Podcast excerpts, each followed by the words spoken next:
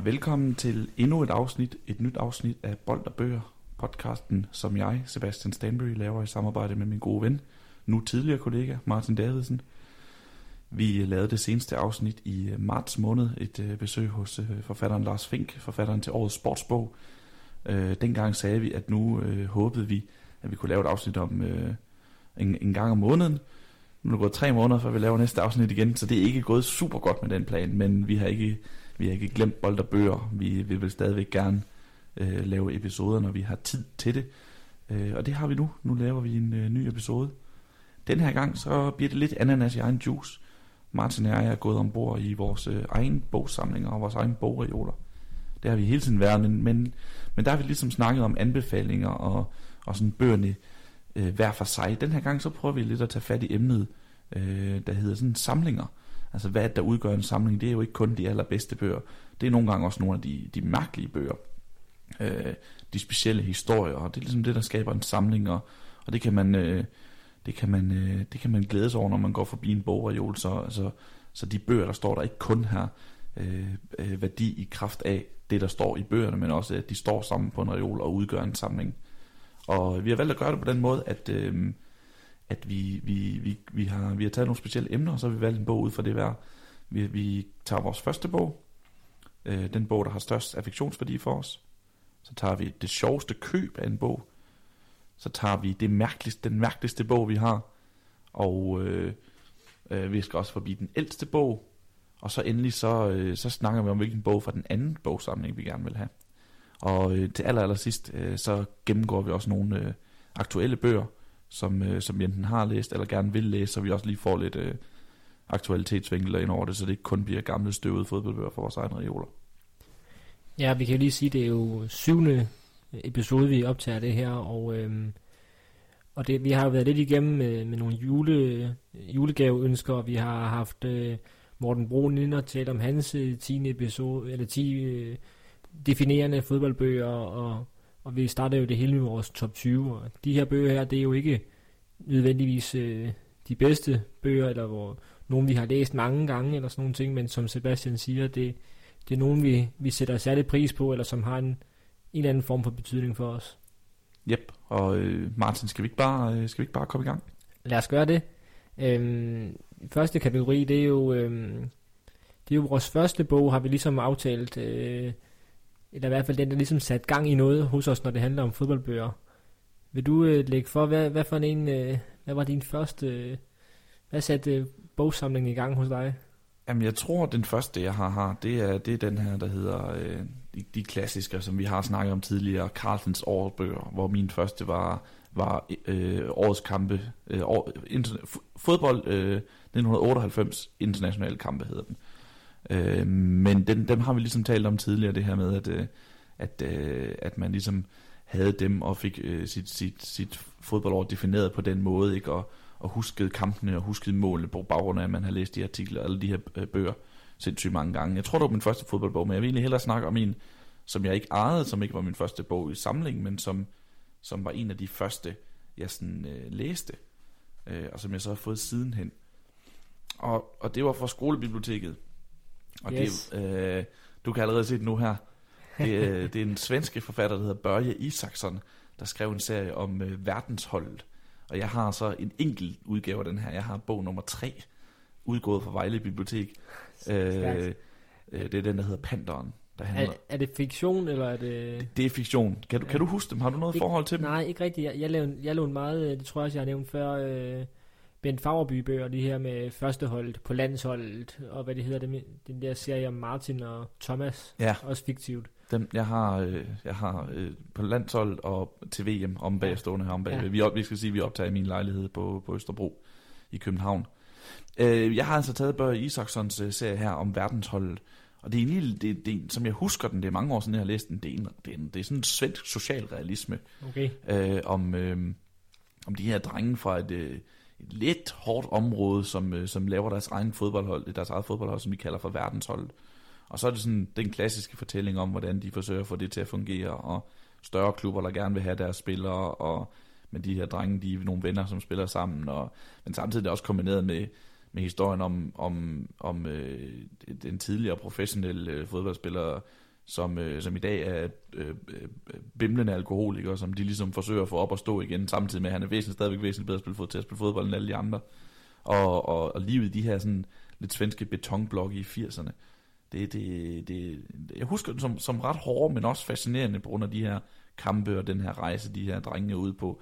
Og så, altså det, det er jo sådan, dengang man lånte jo bare, var det ligesom var tilgængeligt. Nu har jeg lige opdaget, at der er udkommet en fjerde bog i den her serie. Der, jeg læste de første tre, den hed Verdenshold, den hed Straffespark, udråbstegn, øh, og så Panderen. Panderen handler om, øh, om den chilenske øh, målmand Carlos, som er en rigtig dygtig, øh, et rigtig dygtig keeper, men den handler også om, om hans familie, om at være flygtet fra, øh, fra, fra diktaturet i Chile fra 70'erne og 80'erne, og, og hans familie, hans far, som lige, øh, øh, lider af noget, der nok er øh, posttraumatisk stress øh, øh, syndrom. Så, så det er sådan, der, der er noget hårdhed i det, ikke? Og, og noget, noget socialrealisme, som sagt. Og dem kunne jeg godt lide, og nu har jeg som sagt lige i researchen til det her udsendelse opdaget, at der er en, øh, der er en fjerde bog, der hedder, øh, hvad fanden var den hed? Den hedder, øh, øh, den hedder øh, Verdenshold slår til. God Okay. titel. Igen Ja. et udråbstegn. Der, er- der, er, der er udråbstegn i 50% af titlerne i den her, i den her bogserie. Så den tror jeg, jeg skal skaffe på et tidspunkt, bare Ja. for at se, hvordan den her, Hvis- den her serie holder op. Hvis vi lige, øh, det her fi- fiktion, som du siger, det var noget, der gjorde indtryk på dig som barn. Øh, øh, vi har jo før sådan talt om, for, for at slukke mikrofonen, eller hvad kan jeg sige, om, om det her med, med fiktionsbøger inden for fodbold, at, at den, det er jo lidt en svær genre. Øh, vi har jo begge to, øh, vi, altså vi kender de her, øh, hvad hedder han, øh, Care-bøgerne. Han har skrevet øh, øh, transfervinduet og øh, Guds hånd og, og sådan nogle ting. Og så er der også den her Avril Stavrum, eller hvad han hedder, øh, som også har lavet nogle... Golden Boys har han lavet. Det er Ja. en vanvittig bog. har, har du, fik du nogensinde læst den? Nej, jeg, jeg har den stående derhjemme, Ja. men, øh, men hvad, hvad, hvad tænker du om, altså hvad er din holdning og erfaringer med de her fiktive bøger som for voksne? Øhm, jamen netop, at det, min, min erfaring er nok egentlig, at det, øh, det fungerer bedst som børnebøger. Fordi det er noget, som man som barn virkelig kan leve sig ind i de her fortællinger om, øh, om fodbold, øh, om, øh, om de her fodboldhold og, og drenge på ens egen alder, som, som spiller kampe og drømmer om, øh, om, om større sejre, store sejre, ikke? og et liv som professionel fodboldspiller. Det kan man leve sig ind i som, som barn. Som voksen, der synes jeg jo, de lider lidt under, at virkeligheden ofte overgår fantasien. Det er svært at, at, at finde, på en, øh, finde på en, øh, en fodboldbog, som på den ene side skal være realistisk, men som samtidig også skal kunne noget, som, som, ikke, som man ikke ser i virkeligheden. Og det, det er der jo så mange, altså der er jo så mange vilde eksempler på øh, vilde fodboldhistorier, vi har selv snakket om, og mange af dem i den her podcast, som man kan egentlig lige så godt tage en bog fra virkeligheden. Derfor er en af dem, der træder frem i min hukommelse, det første, det er jo den, vi også har tidligere snakket om, uh, The Damned United, der handler om Brian mm. Cloughs 44 dage i Leeds United. Fordi det tager udgangspunkt i en virkelig historie, en virkelig, altså en, en, en, syr, en, en skør virkelig historie, og så ligesom tager, og bygger noget fiktion oven på den, så den kan noget. Men egentlig så synes jeg, at, øh, at, øh, at, at som fiktion, så, så har jeg set flest vellykkede eksempler på børnebøger.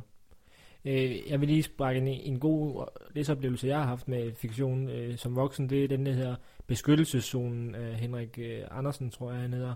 Øh, som jo, den handler om, øh, om to drenge fra Fyns, hvor, hvor den ene øh, bliver professionel fodboldspiller, og den anden så øh, ligesom følger hans karriere og, og har også noget østeuropæisk øh, politik øh, indenover og sådan nogle ting. Øh, så øh, den, den vil jeg faktisk anbefale rigtig god. Men øh, lige i forhold til at runde det her med, med børnebøger, nu, nu er jeg jo selv blevet far og er kommet på børnebiblioteker, både i, i, på Frederiksberg og, og i Nyborg, hvor jeg bor nu. Øh, og jeg synes, jeg lægger mærke til, at der, der, de, der står faktisk rigtig mange øh, bøger på hylderne, som handler om, som du siger, det her øh, små fodboldhold, eller jagten på drømmen og sådan nogle ting. Så, så det kan godt være, at det, det i virkeligheden er det, at, at der er mange mm, øh, børn, der, der, der dyrker deres fodboldinteresse også.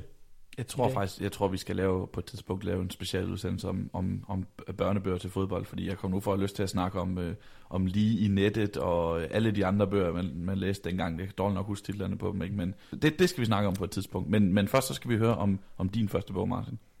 Ja, min øh, første bog, altså, øh, som jeg har ejet, jeg kan huske, jeg har også læst de der, øh, nogle af de der, som vi- jeg nævnte før med Ben Fagerby, øh, har jeg også læst som barn. Øh, men, men den første bog, jeg sådan ejede, og det der ligesom sat gang i det hele, det er, det er mærkeligt nok en tysk bog, øh, som hed, simpelthen hedder Schweden EM 92 på tysk. Jeg kan ikke lige huske, hvordan man udtaler. Men det er en tysk øh, bog om EM-slutrunden i 92, og øh, den er så godt nok købt i 94, for jeg kan huske, at, øh, at jeg var i, øh, på campingferie med min familie i Tyskland i 94, hvor der var VM, og jeg var fuldstændig besat af den der VM-slutrunde der. Øh, og så, da vi var ved en grænsebutik øh, på hjemvejen, for lige at købe de obligatoriske rammer cola og så videre. Som, som vi sidder og drikker nu, kan det jo sige. Ikke ja, fra den gang, men, men tilsvarende. Lige præcis. Øh, så lå den her bog til 1 D-mark, hed det jo dengang. 4 kroner øh, for en fodboldbog. Den købte min far til mig, og den er jo ikke noget særligt, når jeg sådan, altså tekstmæssigt, ikke fordi jeg læste den fra ende til anden, men det er jo sådan en opsamlingsbog om, øh, om VM, øh, eller undskyld, om EM 92, øh, som Danmark jo selvfølgelig vinder, det tror jeg alle lytter af det program ved. Men, øh, men der er nogle rigtig flotte billeder i, øh, virkelig, virkelig fede billeder, øh, og alt det statistik og fakta, man nu har brug for, som man jo godt kan læse, selvom man ikke kan tysk, øh, som øh, 8-9-årig, som jeg var dengang. Øh, så, øh, så, så den, det fangede mig på en eller anden måde, og jeg var passioneret af de her fotos fra, fra slutrunden der. Øhm, og, og som jeg, jeg tror også, jeg har sagt det før i det her program her, at, at, at det ligesom var VM 94, der satte gang i hele min fodboldinteresse. Jeg kan huske, at jeg har siddet op sent om aftenen derhjemme og set de her kampe fra USA sammen med min far, og, og der tog, så, så, så jeg var meget øh, modtagelig over for alt, hvad jeg havde med fodbold at gøre på det tidspunkt. Og så, så fik jeg så den her bog her, og, og du kan jo se, når den ligger her foran os, at siderne er ved at falde ud. Jeg ved ikke, om den er dårligt bundet, øh, eller om jeg bare har været hård ved den dengang, men det er i hvert fald et tegn på, at den er blevet kigget meget i. Og, øh, og det var jo så fordi, at, at jeg ligesom var så fodboldgal på de tidspunkter. Og det var så den første bog. Og så kan jeg huske samme jul, der i 94, der får jeg så også Carlsens årbøger, øh, fodbold internationale kampe, øh, som er den første i min samling af de der årbøger der. Og så er det ligesom gået slag i slag derfra. Jeg tror, jeg har fået fodboldbøger til, til både jul og fødselsdag øh, hvert år lige siden der, sommeren 94. Hvad, hvad betyder øh, EM 92 øh, i dag for dig, bogen? Altså, ikke turnering, bogen, den bog, du har den der. Bog, den tyske bog her. Jamen, det er jo et, øh, et, et, et minde om den der ferie der faktisk, men, men i det hele taget, et, spørgsmål nok er det et minde om sommeren 94 for mig, fordi, ja.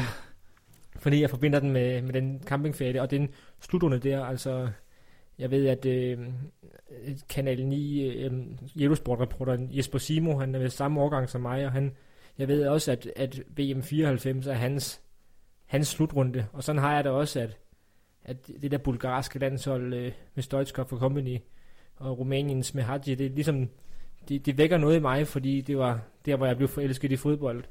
Og det, det forbinder jeg den bog her med. Øhm, og så ved jeg også, at min lillebror har jo også haft fingre i den. Det kan også være, det er derfor, at siden er lidt øh, løse, men, øh, men øh, ja, det, den, den, øh, jeg har den som et, et, et stort barndomsmænd i virkeligheden, men også som, jeg forbinder den også som en af katalysatorerne for min fodboldforelskelse. Ja, øh, vi kan lige sige, at jeg tænker, at vi lægger billeder op af alle de her bøger også, så I kan se, hvor, hvor meget Martin har slidt sin udgave, sin, sin tyske EM92 bog. Den, øh, den, det kommer alle sammen op, det kan I, det kan I glæde jer til at se.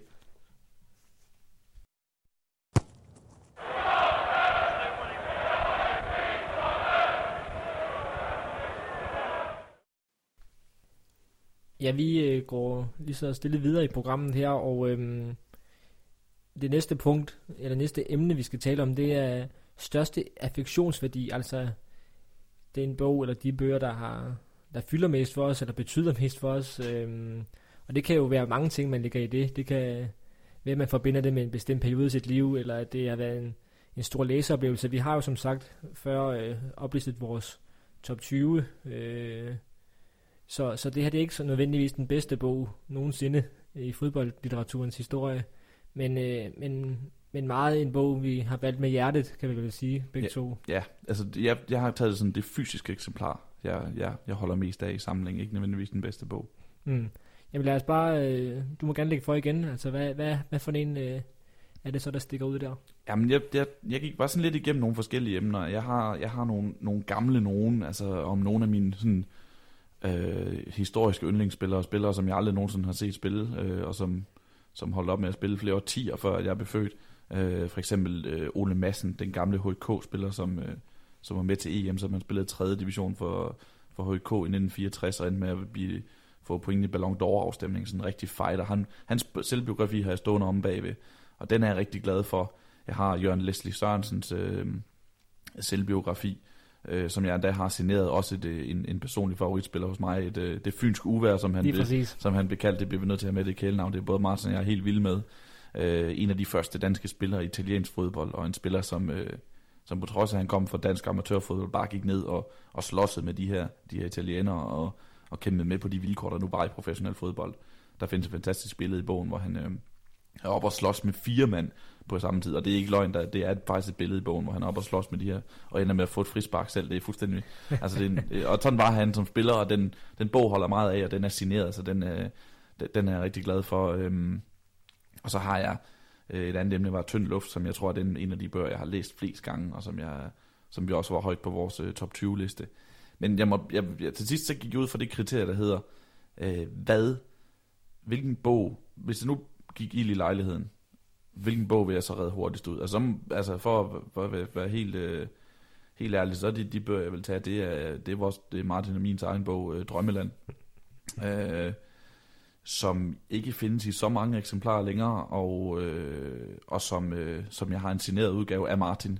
Og det, det er ligesom meget sådan, øh, fordi at det er et minde om den er signerede udgave, et minde om den der proces, vi havde om at få skrevet bog, og at starte helt med at få tilbage få ideen, og så et år senere have den, have den trygte bog i, i hånden, og, og, øh, og, øh, og, og kunne glæde sig over, at den her proces, den var, den var færdig, færdiggjort, og vi havde fået et resultat, vi var, vi var, vi var glade for, og, øh, og at vi havde gjort det sammen. Og, øh, så den, den, den tror jeg faktisk, jeg vil vælge. Øh, et andet emne kunne også være øh, din bog, Martin, øh, Mirakelmæren, som du også har signeret et eksemplar af til mig, fordi jeg var jeg hjalp lidt til med lidt korrekturlæsning og, og lidt andre ting i løbet af bogen og sådan noget. Så den, den er jeg også meget glad for. Så det, det er ligesom der, fordi det, det er der, de der bøger begynder at betyde noget personligt for en, fordi mm. uanset hvor, hvor gode læseoplevelser man har haft, de fleste af dem vil man jo bare kunne erstatte. Vi kan bare gå på nettet og finde dem antikvarisk, hvis de ikke findes længere, så kan man finde de fleste af dem. Men, men dem, der ligesom man fik på et bestemt tidspunkt i sit liv, og hvor det præcis det eksemplar har en betydning for en, dem, øh, dem, dem har jeg gemt, og dem, dem værdsætter jeg højt. Ja, det er jo svært at, at komme efter det, øh, fordi øh, det er selvfølgelig øh, nogle bøger, der, der står øh, også mit hjerte nær, de der, som man, hvor man selv står på forsiden. Øh, jeg havde også øh, Jørgen Leslie Sørensen på, på min liste, fordi han, som vi var inde på, er, er en stor øh, fynsk spiller. Jeg er jo fra Fyn og sådan nogle ting, men øh, øh, jeg prøvede at tænke... Øh, tænke, tænke lidt på hvad, en bog, der i sig selv er blevet en historie i mit liv, og øhm, det er den, der hedder Drengene fra Wembley, som, øhm, som Dan Sørensen og Hans Krabbe har skrevet. Den, den får jo, jeg mener, det er en 6. plads i vores top, på vores top 20 liste. Øhm, men det er jo ikke så meget på grund af læseoplevelsen, jeg har taget med. Det er fordi, jeg tror, jeg, jeg nævner det kort i vores top 20 øh, udsendelse, at, at jeg har jo haft et projekt gennem længere tid med at få autografer øh, fra de spillere, der medvirker i bogen. Drengene fra Wembley er den her bog, hvor, hvor de to forfattere, de, de taler med, med de 20 øh, spillere, trænere og holdledere, som er med omkring øh, Danmarks hold, øh, der, der vinder 1-0 på Wembley i EM-kvalifikationen i 1983. Og, øh, og der, der, jeg ved ikke hvorfor jeg satte mig for det her, men, men på et tidspunkt så fik jeg den idé, at det kunne være fedt at få en autograf af de her øh, 20 folk her, fordi bogen er ret flot, der, der er et billede af hver, sådan et portrætbillede af hver, hver spiller, der har hver sit kapitel, og, øh, og så har jeg siden da været, været forbi til forskellige øh, arrangementer og steder, og få autografer fra, fra, øh, fra 10 af dem indtil videre. Og øh, de 10, det er, det er jo folk som, øh, det er, hvad hedder det, Præm Elkær, Jan Mølby, Morten Olsen, Allan Simonsen, Søren Lærby, Frank Arnesen, øh, så Ivan Nielsen. Jeg har også øh, Kai Johansen, som var holdleder også dengang, og, og så fotografen Per Kærby, som har med til at tage billederne til bogen. Og det er sjovt ved det, at der er jo der, der er en historie til hver, øh, til, til hver spiller, så derfor har den ligesom fået, fået sit eget liv, den her bog for mig, selvom det er nok måske ikke den, jeg ville redde først ud, men, øh, men så nummer tre efter mine to egne bøger. Mm. Det er, det, det, det er et fint projekt. øh, Det, jeg har også selv været, været med til at følge, følge med undervejs og se, hvor langt du er nået og sådan noget. Og, og selvom det, det, er jo, det, er jo, det er jo noget, man, man gjorde som barn, det der med at fotografer, ja. for de flestes vedkommende. Ikke? Men det, der er bare noget, noget specielt ved de der signerede bøger og sådan noget. Jeg kan også godt lide at have en, have en signatur i mine, nogle af mine bøger inden for forfatteren eller den person, som, som mm. bogen handler om. Det synes, jeg, det synes jeg har sin smart charme, og det er ligesom, som jeg lige sagde før, lige, lige før, det giver det gør selve det eksemplar til, til, noget, til noget særligt. Og så er der jo som, så rejsen i det, som du snakker om, at for, for, forsøge at få autografer for alle de her store spillere og store navne i dansk fodboldhistorie. Ja, fordi øh, ja, når jeg så sidder med bogen, så kan jeg huske, så kan jeg jo huske, da, da jeg en øh, onsdag eller torsdag aften tog, tog fra min lejlighed i Aarhus øh, ned og se en pokalkamp mellem Fredericia og OB, fordi, øh, fordi Allan Simonsen på det tidspunkt var content manager i Fredericia, og jeg kan tydeligt huske, at jeg gik hen og prikkede ham på skulderen i første halvleg og spurgte, om han havde tid. Ej, det havde han ikke, fordi nu skulle han lige se første halvleg, men i pausen måtte øh, jeg gerne, så, så gik jeg så hen i pausen af kampen og fik autografen af ham, og ja, jeg kan huske, vi, du har jo selv været med et par, par gange, øh, vi har været til en, en presseseance, øh, faktisk i forbindelse med arbejdet med Drømmeland, der var vi jo til en presseseance i, for en TV3-dokumentar om nogle af de her 80'er-spillere, hvor, hvor jeg også havde boet med under armen og fik uh, Elkærs uh, og Morten Olsens autograf. Øhm, så så øh, det er sådan en, jeg har... Øh, når, når jeg skal til et arrangement, så tænker jeg, en fodboldarrangement, er der en fra den her bog med, og skal jeg så lige tage bogen med, så jeg kan få signatur.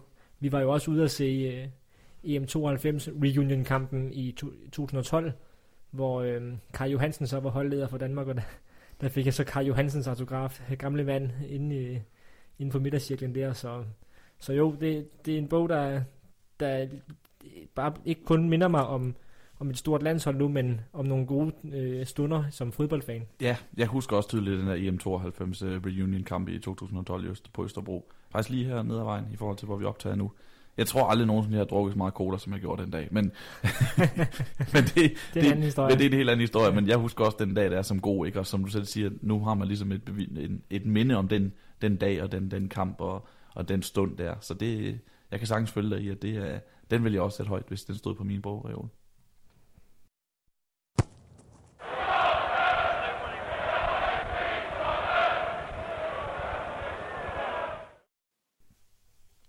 Det sjoveste køb hedder den næste, næste kategori, og det handler om, at, øh, at nogle gange så, så, så, er der, så er der en sjov historie bag måde, man får fat i den her bog på, eller en sjov historie om grunden til, at man egentlig købte den.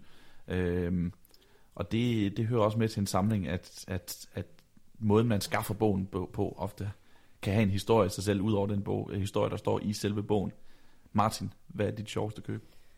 Jeg kan lige som en teaser til, ly- til lytterne sige, at jeg kigger på Sebastians øh, stabel af bøger her. Der, det er virkelig en, en skør forside der på den øh, bog, jeg tror, han skal tale om lidt. Øh, men øh, lad mig fortælle først der. Altså sjov historie, jeg, når jeg sådan tænker tilbage, det er ikke fordi, jeg har jeg har så mange øh, bøger, hvor der, hvor der er sket noget sjovt øh, i prologen til købet. Øh, det, er, det er jo rigtig tit øh, nogle, jeg egentlig bare bestilt på nettet, eller, eller ønsket mig i, i gave, og så har fået dem. Men det, der går igen ved nogle af de bøger, jeg har, en del af de bøger, jeg har, det er, at, øh, at når jeg er ude at rejse, så øh, i stedet for at købe en øh, miniatyrudgave af Frihedsgudinden, eller Eiffeltårnet, eller Berlinmuren, et eller andet øh, souvenirting fra det by eller land, jeg nu er i, så går jeg ind i en boghandel, og øh, allerhelst en fodboldbog, men øh, hvis ikke det kan lade sig gøre, så noget andet litteratur, og, og køber det som minde fra, fra det sted, jeg nu har været, og det betyder, at jeg jo har øh, jeg har øh, købt en øh, Dennis Bergkamp bog i London, fordi han har spillet i Arsenal selvfølgelig. Jeg har købt en bog om New York Cosmos i New York, og jeg har købt en bog om det tyske landshold øh, på en tur til München. Og sådan kunne jeg egentlig blive ved. Øh, det fører mig hen til den bog, jeg så sidder med i hånden her, der hedder De 100 bedste spile aller Seiten. Og øh, det er så en tysk bog igen. Så det er jo ikke fordi, jeg er ret god til tysk, egentlig ikke, men, men det, det er jo igen en tur, hvor, hvor du har været med, Sebastian. Det bliver lidt, lidt andet end sin egen tur, som du selv sagde i indledningen. Det er en god tur. Det er en rigtig god tur. Og igen, så, så bliver bogen jo lige så meget et, øh, et minde om det. det er faktisk en ret flot bog, og en flot, øh, et flot cover, som vi, som vi også kan lægge op, synes jeg. Og det er en bog, som, ja, det er to journalister fra det tyske fodboldmagasin Elf Freunde, der har lavet en top 100 over de bedste fodboldkampe, der er spillet i, i fodboldhistorien. Øh, helt kuriøst kan vi sige, at der er to danske landsholdskampe med øh, Danmark-Holland øh, fra EM92 og Danmark-Jugoslavien fra EM84. Men ikke så meget det. Det er jo som sagt den her historie bag, at øh, da Sebastian og jeg vi var, gik på journalisterskolen, der skulle vi jo øh, der skulle vi lave en bacheloropgave til sidst i, øh, på 8. semester, og øh, det havde vi to måneder til, som jeg husker det. Og øh, en uge ind i det øh, forløb der, hvor de fleste andre på journalisterskolen, de allerede stressede lidt over at skrive opgaveformulering og research og så videre, så øh, tog vi lige fire dage til Tyskland, og så øh, en tysk pokalkamp mellem Dortmund og Dresden. Vi var nede og besøge vores gode, gode ven Nikolaj Lisberg, som vi havde en fodbold, øh, fodboldklub quiz med, en fodboldquiz med. Ja. Øh, jeg kan stadig, det, jeg husker også tydeligt den tur, jeg husker togturen dernede, og jeg husker, at vi sad inde på et, øh, på et, øh, et på Dortmunds Universitet og skrev en, øh, en, øh, en, øh, en hvad, hvad Synopse, en, ja, en, opgaveformulering. En opgaveformulering, som vi sendte til vores vejleder hjemme ja. på Journalisterskolen, og, og lød som om, at vi var fuld i gang med arbejde, på trods af, at vi, øh, vi, vi drak bajer og fodboldquiz de aftener der, altså fodbold. Ja. Øh, men jeg kan nemlig huske, at vi en af dagene, der var vi begge to, vi var meget opsat på det, men vi gerne ville ind i en boghandel, mm. jo, og vi var faktisk ind i flere boghandlere, og og der købte jeg den her, jeg mener også, du købte en fodboldbog. Øh, og så, så kan jeg huske, at øh, jeg lige tjekkede, der var faktisk noget om, om EM92, som vi jo endte med at skrive bachelor mm. om. Så kunne man godt forsvare den der Tyskland-tur nu, nu vi havde noget med, ja, som vi kunne bruge vi, til... Vi citerede den bog i, øh, i, i vores egen bog. Ja, lige præcis. Øh, så så øh, ja, jeg husker nemlig de der fodboldquiz-aftener der med Nikolaj, og, og også en aften, hvor vi kom hjem fra en fodboldkamp kl. 23.30, og vi begge to vi var ret smadret og måske lidt på vej i seng. Nikolaj var lige hjemme og skifte til en skjort og tage i byen. Øh, men øh, det er igen det er en anden historie. Men det er sådan noget, som en, en fodboldbog kan, øh, kan bringe frem med minder. Øh, og så vil jeg, sådan en vil jeg meget hellere have stående på min hylde, end, ja, end en, øh, en eller anden øh, kop, man har købt i en øh, bierstube, når man er i Tyskland. Ja, på trods af, at den nogle gange er lige så fun- funktionel, fordi... Øh, Ja, som du selv siger, jeg købte nemlig også en bog om, den står om på regionen om bag mig, den hedder Elf Feinde, og den handler, det er en, øh, en, en roman, der handler om øh, en dreng, som er stor Schalke-fan, og så for, øh, bliver hans, øh, den handler om, om der i, i 2001, da de Schalke mister mesterskabet i aller sidste minut, da Patrick Andersen han scorer på indirekte frispark i Hamburg, og de fleste kender nok historien, så ryger mesterskabet øh, fra, fra Schalke i Sand, og så den her stakkels øh, Schalke-fan, som bogen handler om, og jeg har aldrig nogensinde læst den. Altså, det lyder ellers god. Det lyder nemlig rigtig god, men oddsene for, at jeg kommer igennem en tysk roman, altså det er 10 år efter, at jeg blev færdig med gymnasiet, 12 år efter, at jeg blev færdig med, med tysk på, øh, på i anden semester, eller på en, øh, i 2G, det, det kommer bare ikke til at ske, det for at læse den der bog, men jeg skulle have den, fordi jeg skulle ligesom have en fodboldbog for den der tur der, og jeg har også, øh, jeg, jeg kan sagtens genkende det der, jeg har købt en, øh, en bog om, øh, om Cristiano Ronaldo på portugisisk i Lissabon, som jeg heller aldrig nogensinde kommer til at øh, læse, fordi jeg kan ikke portugisisk, men billederne er fede. Mm, ja. øh, så, så, ja, jeg prøver også altid at kigge efter nogle, nogle bøger, hvor der så er nogle billeder i, så ja. man trods alt kan få lidt gavn af det. Og det er, sådan, ja, det er ikke sådan, jeg tænker sådan, nogle gange så tænker jeg sådan, det, den havde du faktisk ikke behøvet at købe, det, den der. det er dumt køb, men ja. øh, vi skal jo have noget med herfra. Vi skal jo have noget med herfra, ikke? og så er det bedre, eller lige så godt som en, en dum kop. Sebastian, hvad, har du, øh, hvad vil du fremhæve i den her kategori om sjoveste historie? Jamen, jeg starter med at læse et af kapitlerne op i den her bog, som, øh, som jeg har købt. Det, og det er den med den mærkelige forside? Det er den med den mærkelige forside, den kommer vi til. Og det her kapitel, det hedder Træstammen, der stammede. Træstammen fra Hirtshals havde stammet det meste af sit liv. Da træstammen var lille, blev han drillet af de større træer i skoven. Især når han sagde, ja, ja, ja, hedder, hedder, hedder e, e, e, egetræ, men i dag var der ingen i hele skoven, der turde drille ham. Træstammen havde nemlig vokset sig stor og stærk, og var i dag skovens største og mægtigste egetræ. Hans arme var over en meter tykke, og hans blade var grønne og flotte. Rødderne var så kraftige, at regnen og blæsten ikke kunne vælte ham. Egetræet beskyttede de små træer mod orme, termitter og andre dyr, der ville æde træerne. Han bestemte, at alle træerne skulle være gode venner, og at ingen måtte drille de, nye, de, de små nyplantede og uskyldige træer. Fuglene sang skøre sange og byggede reder rundt omkring i skoven. Efter edetræet var blevet skovens konge, var skoven igen blevet et dejligt sted at være for både store og små træer. det... Slut. Hvad har det med fodbold at gøre? Ja, hvad fanden har det med fodbold at gøre? Historien starter tilbage i uh, 2004 da jeg bor øh, hjemme i Vejle, øh, hvor jeg kommer fra. Jeg er på daværende tidspunkt 16 år gammel, og øh, Vejle Boldklub, som jeg følger intens på det tidspunkt, som, øh, som fast stadiongænger, ligger i, i bunden af første division, i overhængende fare for at rykke ned i, øh, i anden division, øh, og har ingen penge til noget som helst. Så sker der det, altså der er, i øh, vinterpausen skal Vejle forstærke sig, og ind kommer angriberen Jakob Bennedsen, som ingen havde hørt om før. Men øh, det var sådan lidt spændende med ham her, Jakob Bennedsen, der blev hentet. Han var, han var 27 år gammel. Han blev hentet i øh, kostarikansk fodbold, hvor, wow. hvor vi fik at vide, at han havde scoret en masse mål. Ham her danskeren, øh, der har været derovre i et stykke tid og scoret en masse mål. Og det forlød, at, øh, at øh, træneren, når han øh, skulle på banen, øh, eller ligesom skulle have taktikken for, hvad han skulle lave der, så sagde træneren bare til ham, gol, gol, gol. Ikke? Og det er jo sådan noget, det er sådan en spiller, man gerne vil have ja. på sit fodboldhold. Ikke? Så han kom til Vejle, og vi synes, at det var, det var meget så eksotisk, som et, et indkøb af en dansk fodboldspiller nu kunne være. Ikke? Og det var en, man, vi havde lidt forhåbninger til, at han kunne vise sig at være en ukendt bomber, som, som kunne uh, bringe Vejle op. Uh, hvis ikke i toppen af, af første division, så måske bare væk fra nedrykningsstregen. Det kunne han ikke. uh, Jakob Bennedsen fik tre indskiftninger fra Vejle uh, i, uh, i hele det forår. Blandt andet i en kamp, som Vejle var tabt uh, 0-7 til Randers, som stadig til dato er en af de, øh, de værste fodboldkampe, jeg nogensinde har set Valke Boldklub spille, og der er en del at vælge imellem, vil jeg sige. ja. Og øh, så han, han var ikke noget ved ham her, Jakob Bennedsen, og, og ret kort efter stoppede han sin, sin fodboldkarriere og var blevet, var blevet træt af fodbold. Så skulle man tro, at historien sluttede der, men så går der yderligere fem år i 2009, og jeg kan ikke huske, hvordan jeg opdager det her, men øh, der opdager jeg, at øh, Jakob Bennedsen har udgivet en børnebog, der hedder Årets fedeste fortællinger, en anderledes børnebog, skrevet af Jakob S. Bennedsen. Og som du selv siger, Martin, det er jo, det er jo, det er jo et skørt cover, altså et skørt øh, billede her. Det er en, en, en havfru og nogle, en, nogle, nogle glade fisk og en blæksprutte og nogle ermitkrabs, og, og vi må bare sige, havfruen, hun ligner sådan i mistænkelig grad øh, Ariel fra... Det må vi bare øh, sige. Ja, virkelig meget. Det, der er lidt plagiat ind over det, Jacob. Det må vi bare det, sige. Hun ligner i mistænkelig grad øh, havfruen øh, Ariel fra Den Lille Havfru. I Disney. Ja. Og jeg tænkte, den bog skal jeg have hjem og stå på min... Øh, stå på min fodboldsamling. Fordi hvor tit har man en børnebog, der er skrevet af en tidligere øh, Vejleboldklubspiller, ja, en tidligere fodboldspiller, det hele taget, en tidligere ja. divisionsspiller i det hele taget. Så den måtte jeg bare have, og så købte jeg den ind, og øh, har, hvis jeg skal være ærlig, har ikke åbnet den før her til aften, hvor jeg læste historien om, øh, om egetræet, der stammede. Øh, men øh, nu er det gjort, og jeg, jeg, jeg, har, jeg, jeg kæmper altid en evig kamp med, skal den stå blandt fodboldbøgerne, ja, sige det. eller ja. skal den også stå over blandt fiktionsbøgerne, romanerne.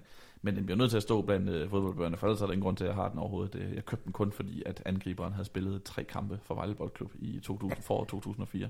Ja, det er klenodium, og ja, alle vores lyttere må vi nok øh, regne med, på en eller anden måde har en anden form for fodboldbogssamling. Jeg tvivler på, at der er nogen andre, der har den der.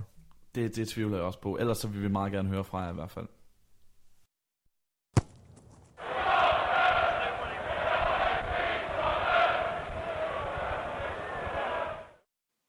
Ja, nu går vi øh, ned af, jeg ved ikke om det er Memory Lane, men det er ned i den øh, gang i huset, der hedder Gamle Dage, fordi øh, vi skal til den kategori, der hedder Ældste Bog.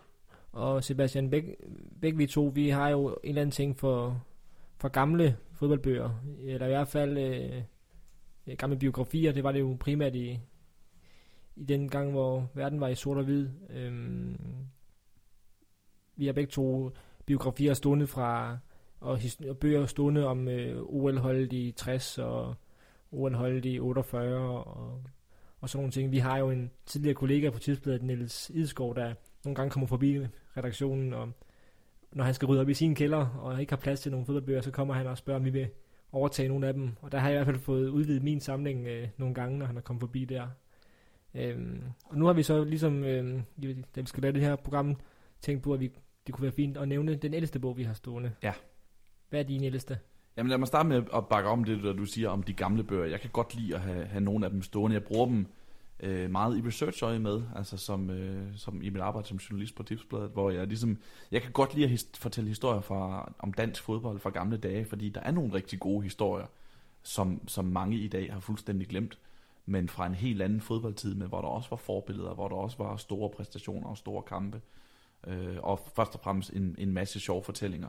Så dem kan jeg, jeg kan godt lide at have mange af dem stående, og har, har købt mange af dem ind gennem årene. Jeg har en, en stak på 10 bøger for eksempel om, om de danske spillere, der var i, øh, i Italien i, i slutningen af 40'erne og 50'erne, fordi jeg skrev en artikel om, om det på det tid engang, og, og hamstrede ind med alt, hvad jeg kunne få, for jeg kunne få sjove detaljer om den her, det her skift, øh, da dansk fodbold lige pludselig begyndte at blive professionel, fordi vi sendte spillere til udlandet, og det her mærkværdige, øh, mærkværdige øh, forandring, de her spilleres liv har, har taget, hvor de har bare har rent og spillet fodbold for sjov hjemme i Danmark, og så lige pludselig så spillede de altså professionel fodbold i Italien i, altså, øh, i, i 50'erne, og for tusindvis af tilskuere, 10.000 af tilskuere, mens de var vant til at spille KB, ØB på over i, i Fælledparken et eller andet sted. Ikke? Så den, det, det var bare et eksempel på, at, at, at det fascinerede mig, det her, at det interesserer mig, det her med gamle dage i dansk fodbold.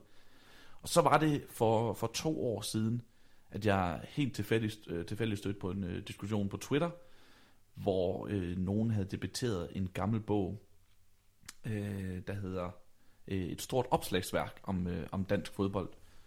Øh, og det blev kaldt øh, det største opslagsværk om dansk fodbold nogensinde. Tror jeg, det blev kaldt. Og så var jeg med et fanget. Det, det, det skulle jeg finde ud af, hvad det var. Og jeg googlede mig frem til det. Jeg, jeg, jeg har siden jeg har, jeg har tjekket i dag, at, øh, at øh, den 8. eller den 18. august 2015 blev der tweetet om det her. Og jeg har en mail fra den 19. august 2015, hvor jeg har fået en kvittering på, at jeg har brugt 601 kroner, 601 krone på at købe den her bog og få den tilsendt til mig. Og det er en ordentlig mobbedreng. Den hedder Dansk Fodbold. Den er skrevet, den er udkommet i 1939, så den er, den er altså fra, ja, den er, fra, den er mange år tilbage, ikke? Og den er, det, er den er, det er en jubilæumsbog for DBU i anledning af DBU's 50 års jubilæum fra, fra, 19, eller fra 1889 og så frem til 1939. Og den, øh, den er 718 sider lang, og den vejer 3 kilo. altså det er, det, det er en mobbedreng det her, ja. og den, den, den, den er gennemgående. Altså den, øh, der er for eksempel referater fra samtlige øh, danske landskampe fra 1908 og frem til 1937. Øh, og det, det kan man jo ikke få andre steder, vel? Så skal du ind, og, så skal du ned i avisarkiverne og, og, og, ja. og finde deres kampreferater fra den. Men det her med, at, at der rent faktisk er, hvordan blev det her landskamp, øh, det her mål i en landskamp mellem Danmark og Norge i 1920, hvordan blev det rent faktisk scoret? Hvem i alverden skal bruge den oplysning? Det ved jeg ikke, men det er rart at have den, så mm. det kan jeg godt lide. Og så er der bare nogle sjove fortællinger i, øh, i anledning af OL sidste år, så skrev jeg om, øh, om dansk fodbolds OL-historie. Øh, og dansk fodbold, øh, der var et uofficielt OL i Athen i 1906, og, og i den her bog står detaljen om, at Dan, Danmark var med ved den turnering, og, øh, og spillede mod nogle grækere, som hvis, øh, da der stod 9-0 ved pausen til Danmark, kom de simpelthen ikke ud til anden halvleg, de låste sig inde i deres omklædningsrum. Det er jo en god historie, og så er det jo sjovt, fordi DBU's første officielle landskamp er i 1908, jo, ja. så det er jo for før Præcis. Før det, det er jo alvor. Og, og der, der, der, der er tekst tilbage helt fra, altså fra de første fodboldkampe, der bliver spillet i Danmark i 1800, 1870'erne og mm. sådan nogle ting. Så, så den, den er grundig, den her. Der, som sagt, DBU's historie bliver gennemgået. Øh, lokalunionernes øh, historie bliver gennemgået. De største klubbers historie bliver gennemgået på en tid, hvor vi normalt ikke har hørt noget om det. Altså, hvem, Ja, som du siger, det er jo også fra en tid, hvor der ikke er, altså, der er ikke nogen elektroniske optagelser af de kampe der. Så, Overhovedet ikke. Så hvis du skal have målet genfortalt fra det, en af de der landskampe i 20'erne, så er det mm. jo en af de eneste steder, du kan gå hen. Præcis. Billeder af samtlige landsholdsspillere, der har været på det her tidspunkt og sådan noget. Så den kan det hele, og, og det er jo på ingen måde en bog, man tager frem en, øh, en, øh, en torsdag aften og siger, nu læser jeg lige et par kapitler af den her, men som oplagsværk, der er den guld værd, og i mit arbejde som research som journalist, der er den, øh, ja, der er en diamant værd, og den er platin værd i min, i min bogsamling. Så den vil også blive hævet ud af et brændende hus øh, ret hurtigt? Ja, men den er tung at bære. Øh, hvis jeg skal nævne min, øh, hvis jeg skal nævne min ældste bog, jeg har jo alle mine bøger øh, skrevet sildigt op i et øh, Excel-dokument, så det var ret nemt lige at, og, øh, sortere efter øh, udgivelsesår. Øhm, og min, den ældste, jeg har, det er, den er fra 1944, og øh, den er skrevet af Niels Middelbo, hedder KB Chelsea, og hjem igen. Hans selvbiografi, det er jo den første dansker i, øh, i engelsk fodbold, som, øh, som skriver den her øh, selvbiografi. Jeg har jo ikke læst den fra ende til anden, må jeg indrømme, men... Øh, det har jeg.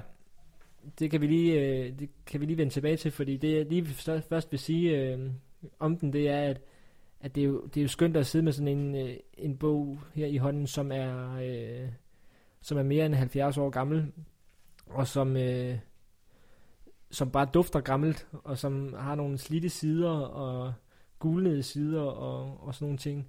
Og så er det fedt, at, øh, at altså, der er nogle herlige billeder undervejs. Der er et billede af en, af en bandykamp. Det spil, der hedder Bandy, fra, fra 1910, er der et billede af. Øh, der, der er et billede, som blev spillet på Peblingesøen, her, her i København, ikke så langt herfra faktisk. Øh, der er billeder af KBH, eller KB's første hold øh, fra 1904, og det danske landhold, landshold fra 1910, øh, til en kamp mod, mod England, der blev spillet på KB's baner. Øh, da, da Arsenals øh, regnskab fra 1937-38 sæsonen øh, skriver han og øh, viderebringer han her, hvor man kan læse, at øh, klubbens udgifter til lønning af spillere, transfers og lignende er 300.000 kroner. Det, øh, det var mange penge dengang, ikke så mange penge som i dag, og man bemærker også, at de brugte 17.000 kroner på frimærker og telefoni i Arsenal i, i, i, i 1938. Det er jo skide sjovt at læse nogle ting, men du har læst den fra ende til anden. Ja, det har jeg, for jeg købte den også. Det er, det er en af, jeg tror, det er min tredje ældste fodboldbog eller sådan noget, hvis jeg lige hurtigt suser mig frem til det. Øh, og jeg købte den, fordi jeg, jeg stødte ind i den, og så tænkte jeg, den, den skal jeg have, fordi jeg kendte Nils Middelbo som en af de dansk fodbolds øh, tidlige profiler. Øh, øh, og, og den er sjov at læse. Han var en, øh, en, en, stor, øh, en stor forsvar, høj, øh, dygtig pasningsspiller, får man at vide. Øh, ikke så glad for at takle, men det lærte han undervejs i engelsk fodbold, selvfølgelig gjorde han det. Og så det helt det meget mest interessante ved Nils Middelbo og den her bog, det er det her med, at han var jo amatør, da han, da han, var, i, da han var i Chelsea. Så han arbejdede i en bank ved siden af, og var stod meget fast på, at han skulle være amatør. Øh, ellers øh, han var sådan, for den tid, hvor det at være amatør, ikke som i dag er et skældsord, men var noget, man stilede efter. Det var det, det var det der med sportens renhed. Og... Præcis, det var, det var, en, det var en heder og et, og et æresbegreb at være amatør. Så det, det holdt han fast i, og så arbejdede han i en bank sideløbende med, at han spillede, spillede fodbold i, i Chelsea. Det, det er en sjov bog, og det er, det er faktisk en sjov historie også. Ja, så er der bare nogle, nogle sjove beskrivelser, fordi det er jo et andet sprog dengang, og han har et, et afsnit, der hedder Mine første kampe mod udenlandske hold. Alene det er jo sjovt, at en, en spiller sådan op og køre over at spille mod et, et uddannelseshold. Han, han møder øh, øh Newcastle United i 1905, som øh, KB spiller, men han skriver, han skriver for eksempel, nu kan jeg lige læse lidt op. I løbet af foråret og sommeren 1905 spillede jeg mine to første kampe mod fremmede hold. Alene det, han bruger ordet fremmede, det synes jeg er sjovt. Så skriver han øh, videre. At nævne disse to hold i samme åndedræt er så vidunderligt absurd, at jeg ikke kan lade være. Det ene var nemlig verdens sandsynligvis bedste hold på den tid, Newcastle United, der en kamp på 93 bane fuldstændig pulveriserede KB's hold.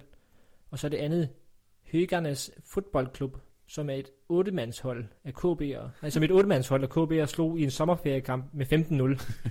det, og det er bare sjovt at, at få et indblik i, hvordan fodbold på den side var, og mm. hvordan man spillede kampe, at, at uh, KB, et af Danmarks uh, stærke hold, uh, på en sommer møder uh, både spiller en træningskamp mod en af verdens bedste, og så mod et, uh, et seriehold. Øh, ja, det, det er sådan nogle øh, små historier, der, der er skægge ved, ved de gamle bøger der.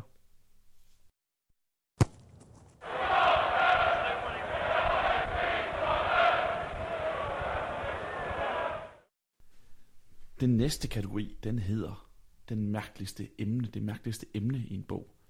Og øh, altså, når man har det, det, samlinger på den størrelse, som Martin og jeg har, så får man også, øh, så får man nogle gange købt nogle bøger, hvor man tænker sådan, hvorfor i alverden er der nogen, der har skrevet om det her, eller måske endnu vigtigere, hvorfor i alverden har jeg købt den her, hvordan er den endt på min bogreol? Og Martin, hvad er den mærkeligste bog, du har? Øh, jamen, nu har jeg, det er den tredje tyske bog, jeg hiver frem øh, igen. Er det ikke, fordi jeg er så god til tysk, men nok fordi jeg, jeg rejser meget i Tyskland og, og har en kærlighed for Bundesliga. Den hedder Ball im Kopf, Kult ums Kicken.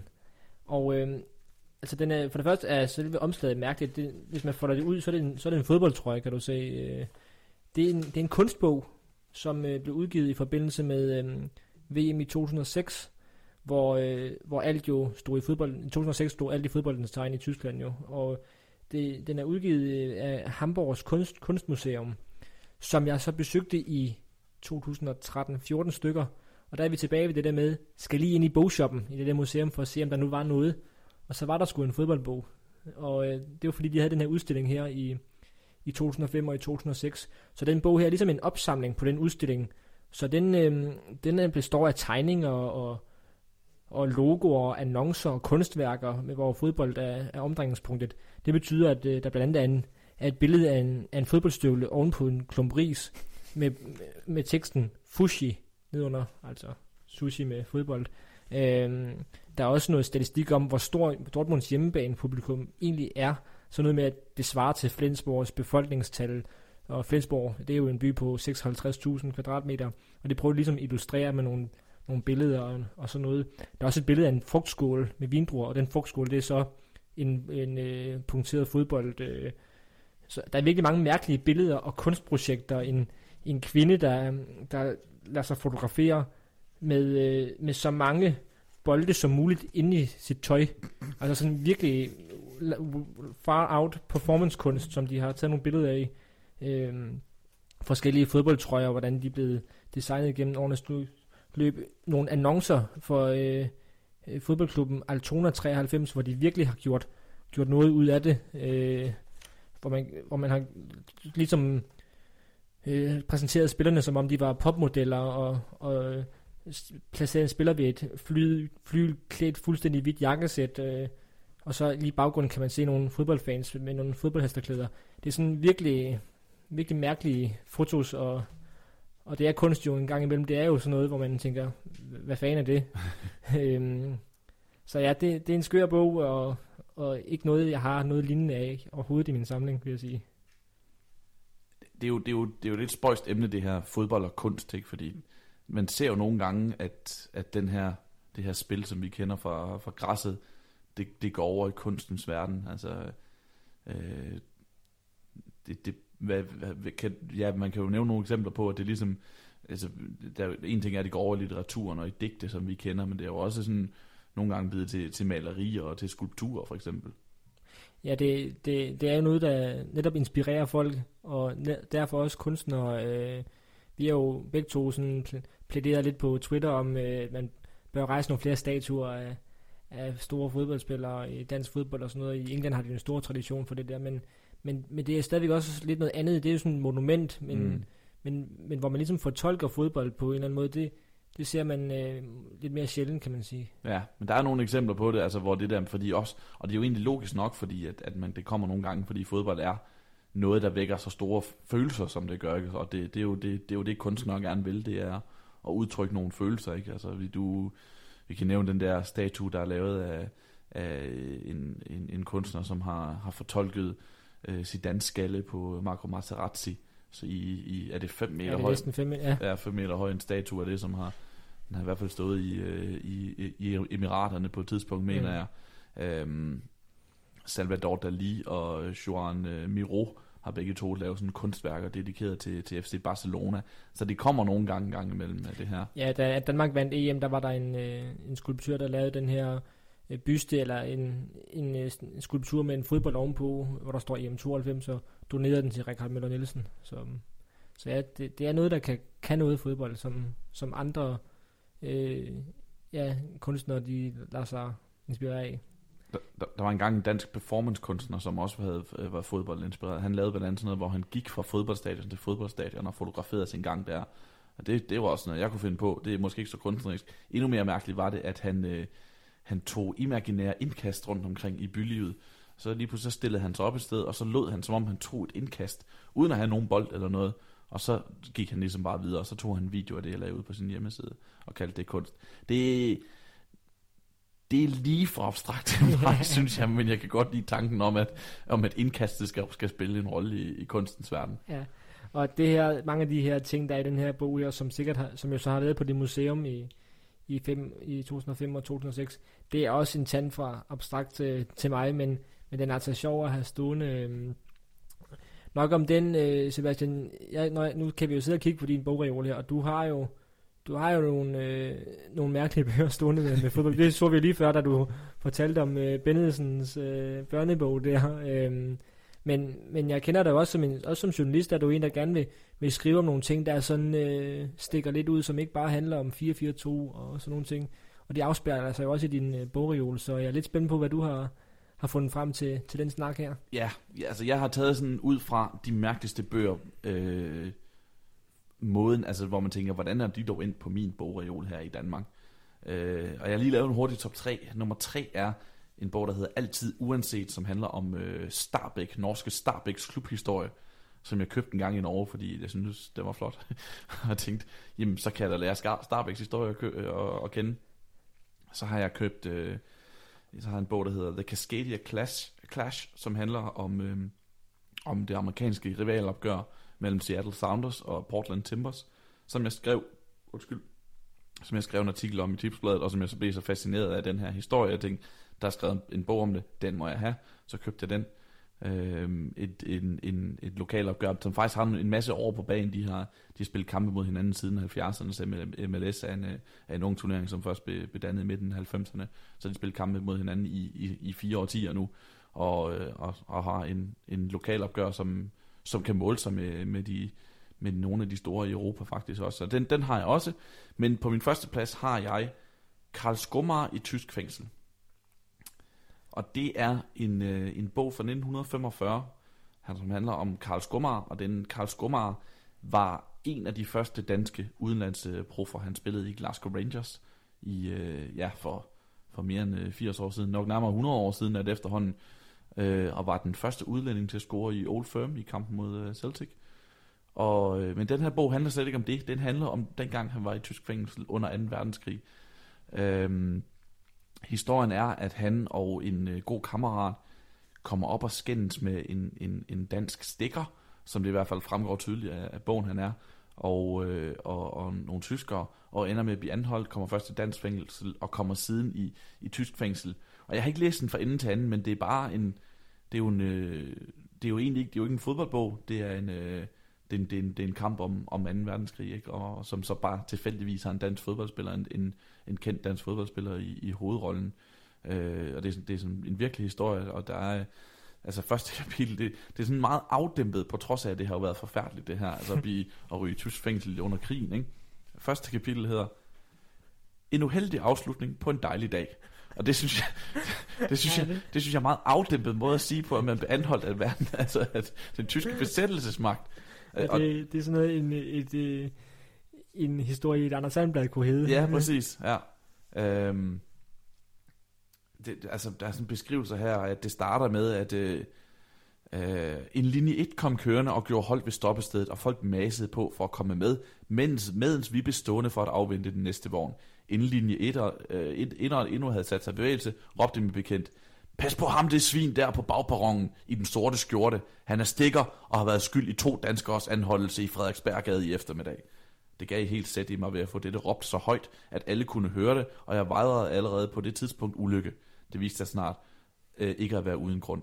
Og så går det ellers øh, videre om, hvordan de står og råber til hinanden, og øh, ham bekendten fortsætter videre med at råbe og stikker, og råber til ham, vent du bare til englænderne kommer her, så skal vi spille fodbold med dit hoved kom her, du her til mig over i sidegaden, så skal jeg slå dig ihjel. Så det er en, det er en barsk historie i et kapitel, som, øh, som handler om en, en ellers dejlig dag.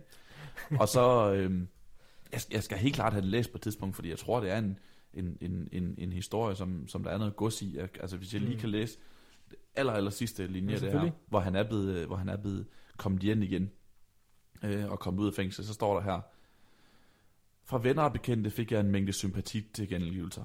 Hver gang jeg åbnede et brev, hvor der stod venlige ord, kunne jeg give mig til at tudbrøle og, kom, øh, og komme i et mægtigt oprør. Jeg blev så blød over for hjælpsomhed og små opmærksomheder. Nerverne har fået et slemt knægt, selvom jeg til synligheden ikke fejler noget. Det ligesom ligger i underbevidstheden. Det forsvinder ikke, før en tyskerne er helt ude af vort land. Det er jo tydeligt at ham, han lyder af, af, PTSD, ikke? Jo. Øh, og, og er jo, har jo lidt en, haft en forfærdelig oplevelse, og har så skrevet en bog om det, en, en øjenvidende beretning fra, fra, mm. fra, fra 2. verdenskrig og fra besættelsen, som, som jeg skal have læst på et tidspunkt. Men det er, jeg købte den i, i et antikvar i, i Brøndshøj på et tidspunkt. Ja, jeg skal nemlig lige til at spørge, øh, hvordan den så er havnet her, men øh, det er på god gammeldags øh, antikvar, øh, antikvar øh, Ja, det, det er det. Jeg, jeg cyklede en gang forbi det her. Jeg kan ikke engang huske, hvad jeg havde ærne. Det var, øh, men jeg cyklede forbi det her, det her antikvar, og så tænkte jeg, der bliver jeg nødt til lige at gå ind. Jeg har aldrig været der, før jeg kom helt tilfældigt forbi, og så gik så jeg ind og fandt så den her, og tænkte, det er så sært et emne, og så specielt et emne, at det, den må jeg have hjemme i samlingen, og så købte jeg den. Men når vi lige er ved, øh, ved emnet øh, mærkeligste, så tænkte jeg, at jeg bliver nødt til at fremhæve en anden en, som jeg har, som jeg kan anbefale kraftigt. Den hedder øh, 500 Strangest Football Stories, så den synes jeg ligesom, jeg bliver nødt til at have med i en, øh, i en, øh, i en bog om, om mærkelige fodboldbøger. Og den, den navn siger det hele. Det er 500 små tekster, øh, så, som ligger hulter til bulter, og som bare er små, sjove fodboldanekdoter. Jeg kan slå op på en tilfældig en her. Øh, det er anekdote nummer 197. Newcastle striker Roy Bentley fell out with the club over the state of the bath in the flat belonging to the sister of a club director where he was living in 1947. Get me a new bath, demanded Bentley. No, we'll put a, put a fresh coat of paint on the old one, said the club. Bentley left Newcastle for Chelsea in an 11,000 pound transfer. Sådan er den fyldt med historier. Der er også historier om, om skotten, som øh, beslutter sig for at rejse til Argentina for at, for at genskabe. Han vil besøge det stadion, hvor, hvor Archie Gemmel scorede et berømt mål i, i kampen mod Holland i, i VM 1978. Det gør han to årtier senere, eller sådan noget. Tager han til Skotland og møder i byen, hvor kampen bliver spillet, en anden skotte, som har taget over af præcis samme årsager, som vi nu bor i byen. Øh, sådan er der historier, der, der er fyldt med den, øh, af den der slags. Nogle gode, øh, nogle helt skæve, men, men den er, hvis man vil have en, en skør fodboldbog, hvor man kan sidde og, og læse øh, bladre lidt i, så, så er 500 Strangest Football Stories et godt bud. Og der findes jo mange af sådan nogle øh, lidt, øh, lidt skæve øh, opslagsværker. Jeg har også en, en bog derhjemme, der hedder øh, Top 10 in Football, og så det er bare en, en ja, 300 forskellige top 10 lister, og det kan være alt fra øh, de hurtigste mål i en VM-slutrunde til øh, flest gule kort i Premier Leagues historie. Og jeg har også en bog, øh, som hedder Fodbold for fjolser, som er skrevet af Oliver Sale, som er sådan en guide, fodbold for dummies-agtigt, altså øh, en guide til nogen, der ikke har set fodbold før, og så hvordan gør man så det? Altså en humoristisk skrevet bog. Det er også sådan en lidt, lidt mærkelig historie, men, men det er også en, jeg gerne vil have på hylden, fordi nu er jeg gift med en kvinde, der ikke er så vild med at se fodbold, så, så kan man lige øh, give hende den i hånden, hvis hun på et tidspunkt fortæller, at hun ikke kan forstå, at man skal se en fodboldkamp. Så. Den, er, den er virkelig sjov. Det er bogen, hvor, øh, og det kan jeg tage helt ud af kontekst, hvor Thomas Helve på et tidspunkt bliver beskrevet som øh, mors store lemmedasker af et handdyr. og det er simpelthen... Ja. og det er det, altså der findes sådan nogle humoristiske fodboldbøger rundt omkring, og det er så en af de få danske, der findes, og den, den er skækker stående også. Ja.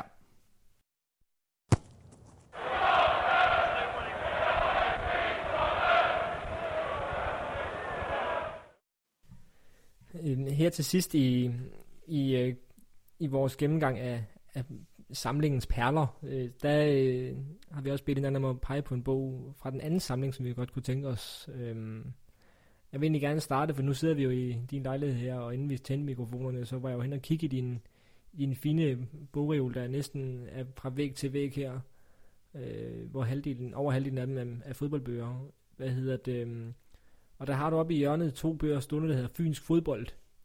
Og øh, det er jo, som jeg kunne se på dem, så var det jo lidt eller den, som du hedder, dansk fodbold, som du nævnte før. Altså en, en gennemgang af 50 års fynsk fodbold, tror jeg faktisk, det er. Øh, den kunne jeg, den jeg ønske, jeg havde, fordi det, for, det var, for det første har jeg aldrig set den før, den bog. Og det er også en, en, øh, en gennemgående beskrivelse af, af Fyns fodbold og de enkelte klubbers historie øh, frem til det tidspunkt, bogen er skrevet på. Mange små øh, pussy fortællinger og herlige billeder også. Ja, den, den er, den er misundelig på. Ja, og den, øh, jeg, har Som fået Fynbo. den, jeg har fået den for i en gang i løbet af det forgangne år, da min øh, øh, salige onkel Jørgen, min mors onkel Jørgen døde, og jeg fik, øh, fik mulighed for, at, eller jeg fik arvet en del af hans bogreol, og, øh, og, og så, det er jo også historien om en samling. Man kan godt nogle gange have lidt dårlig samvittighed, fordi nogle af dem bliver bare sat ind på reolen og kommer til at stå der, og jeg har slet ikke bladret de bøger der overhovedet. Jeg har bare fået dem på et tidspunkt. Og det, det, er, jo, det, er, jo, det er jo det lidt triste ved en samling, ikke? at man, øh, nu står det der og fylder og ser godt ud, men, men man har slet ikke fået udbytte af dem endnu. Jeg har ikke taget, øh, sat mig ned og bladret i dem endnu. Og, og der er sikkert en, en masse gode historier gemt der i, som jeg skal læse på et tidspunkt, men det her er bare stående over for mig, og alle kender det der med at have en bogreol, som er fyldt med bøger, man ikke har læst endnu. Ja, vi fandt jo faktisk øh, noget nyt for os begge to, da vi lige stod og kiggede i den, at vi fandt ud af, at før omtalte Jørgen Leslie Sørensen, han, øh, han nu bare har, en, har haft en bror, Svend Leslie Sørensen, som også var dygtig fodboldspiller, var på OB's første hold. Så man kan hurtigt lære noget nyt i, i ved, at, ved at læse gamle bøger. Ja, det er altid godt. Det skal man aldrig stoppe med. Er der nogen øh, i min øh, bogsamling, som, øh, som kunne friste en, en øh, frisk fyr fra Vejle? lød væsentligt mere king, det skulle. Ja. Øhm, ja, det er der da. Øh, jeg, jeg har taget, jeg, jeg, har jo, jeg har jo set, hvad du har. Jeg ved, hvad, hvad du har af bøger, ikke? Og der er jo mange af de nye bøger, som jeg som man sagtens kunne, som man sagtens kunne nævne, og som du har, som du har, som jeg ikke har, som jeg ikke har læst endnu. Øh, men det, det er også sådan, det er relativt simpelt at bare gå ind og gå ned i en butik og købe dem, hvis det skulle være. Så jeg har taget den, der hedder, skal jeg lige finde det frem her, den hedder, øh, skrevet af Florin Jupp, endnu en tysk bog, den hedder øh, øh, Stadien in, in Europa, die man gesehen haben muss. Og navnet siger det som det hele, 50 stadioner i Europa, som man skal have set. Øh, og den taler jo til en, til en side af mig, som, som handler om det der med at komme ud og besøge nogle fodboldstadioner og se nogle fodboldkampe. Og sådan, det, det, det, er en, det er en anden del af fodboldsporten, som jeg ynder meget, det der med at samle på, øh, på fodboldstadioner og fodboldture. Øh, er den her bog værd at, at investere i? Ja, det, altså den er, den er ret kort, og den er sådan lidt oversigtsagtig. Det er, jeg, jeg kunne godt ønske mig, at det var sådan, der så også beskrev mytologien omkring en stadion, men den er meget sådan faktuelt bygget op, og men igen, det er jo et minde, og jeg har købt den i, i den shop, der, der ligger ved, øh, ved Olympiastadion i Berlin. Øh, og så kan man jo hurtigt få sådan en drøm om, at man skal besøge alle de 50, der nu er i bogen, og sætte et kryds for hver øh, stadion. Det har jeg ikke fået gjort endnu, men, øh, men øh, det skal jeg nok have, have kigget på på et tidspunkt. Når du har samlet alle autograferne i drengene for Wembley, så kan du begynde det det næste, at rejse ja. Europa rundt. Ja, og så tage et billede og lægge ind ved hver side måske, eller sådan noget. Ja.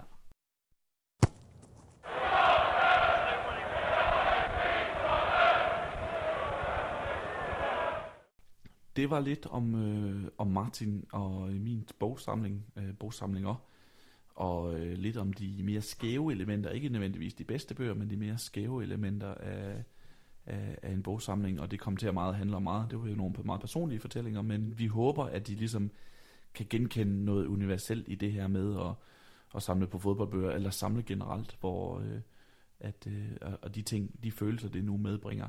Men vi skal også snakke lidt om aktuelle bøger. Det vil, øh, det vil vi altid gerne lige forsøge at runde her i Bold og Bøger, og det vil vi også gøre denne her gang. Øh, vi starter med at gennemgå nogle, nogle nye danske bøger, vi lige hurtigt kan komme omkring, og, øh, og så slutter vi også af med lidt, lidt udenlandske. Øh, lad os starte med de danske, Martin. Hvad, hvad har vi af aktuelle danske bøger lige nu, hvis vi bare lige skal nævne et udpluk? Ja, vi, øh, det er jo optaget i, i juni 2017, øh, og øh, der er faktisk kommet en, en, en, en, en lille øh, bølge af dansk fodboldbøger her om sommeren. Det plejer jo egentlig mest at være op til øh, julehandel, der sådan for alvor går amok med fodboldlitteratur og bøger generelt. Men der er faktisk kommet øh, nogle stykker her, øh, her hen over foråret og i forsommeren 2017.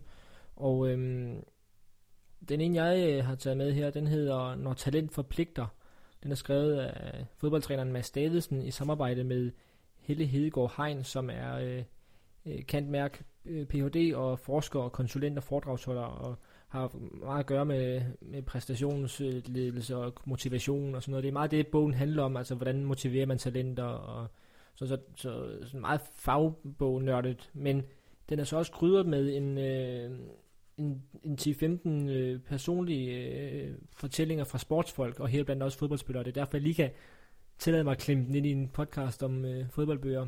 Man hører blandt andet øh, William Kvist øh, fortælle om, om al hans, øh, hans selvtræningsgejl, som han jo fortæller mange gange, men han, han er jo bare en god fortæller og reflekterer omkring det der med, hvad der motiverer ham.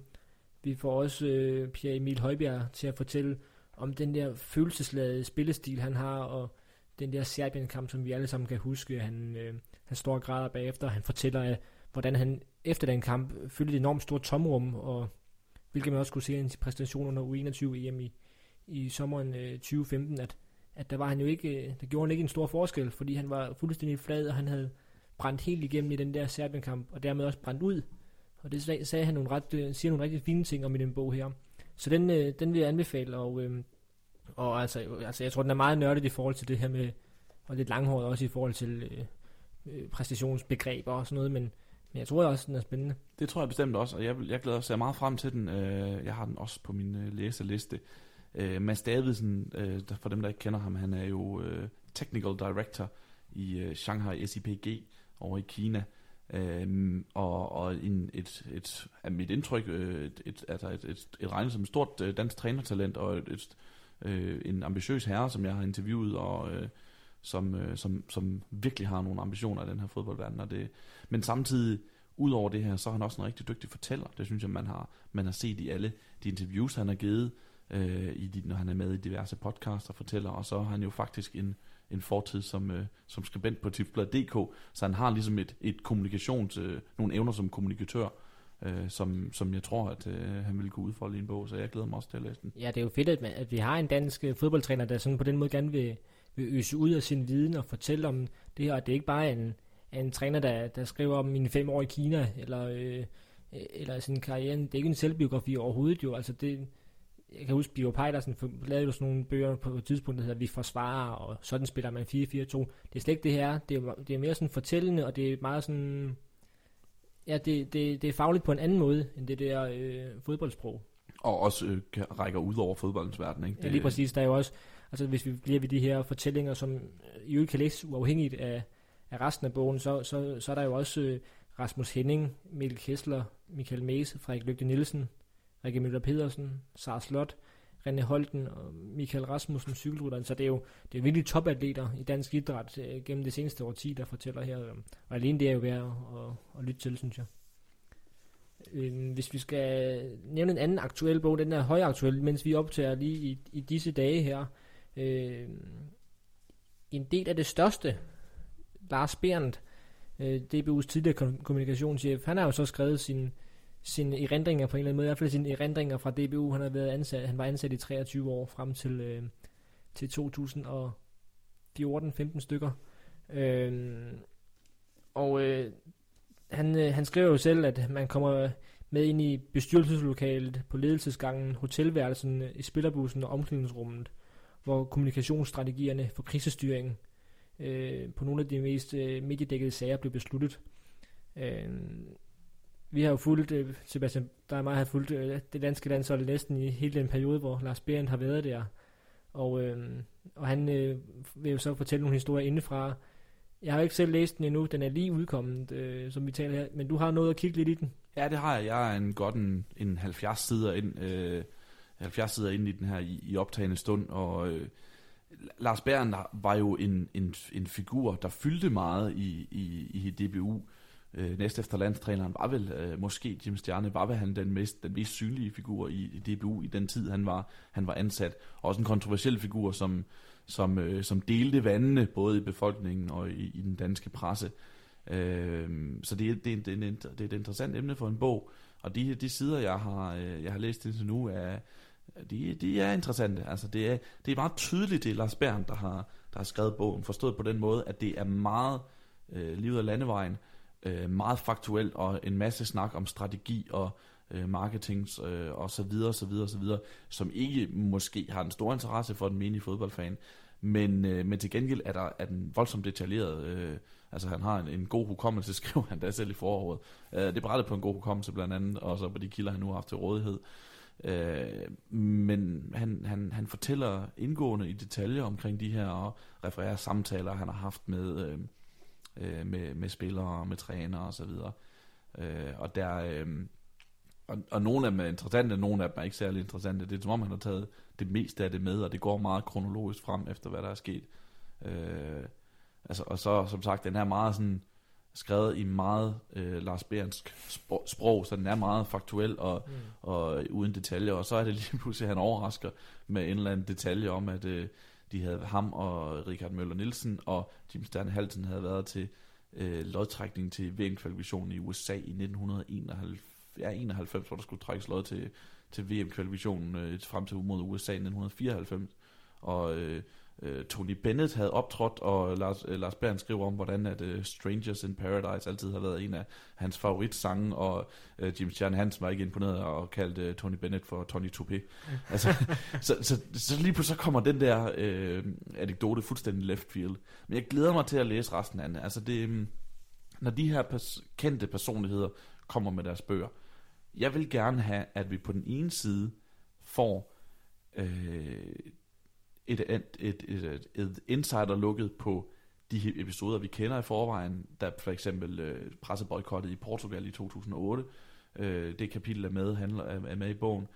Øh, øh, men jeg vil også gerne have, at vi får nogle ting at vide, vi ikke kendte i forvejen. Nogle observationer om spillere og trænere osv. Øh, jeg ved ikke, hvor mange af dem, der er med, hvor vi ligesom får et andet syn og nogle anekdoter, vi ikke kendte. Men der står dog på bagsiden, at øh, der er minimum, hvordan er det formuleret, der står, øh, der er blandt en, his, øh, en historie, som aldrig nåede ud i medierne. Den glæder jeg mig til, ikke? fordi det, mm. det, det er det interessante, der det er, er, er i det. Det, det, det. det glæder jeg mig til. Men det er jo, det er jo spændende, altså nu snakker vi før om Mads Davidsen, at, øh, at der er en person, der, der deler ud af noget. Øh, jeg tænker jo sådan lidt, hvilke andre kommunikationschefer i, i Danmark vil, øh, vil kunne lave sådan en bog her, som vil blive læst? Altså SAS kommunikationschef? Nej, det tror jeg ikke. Lego? Nej.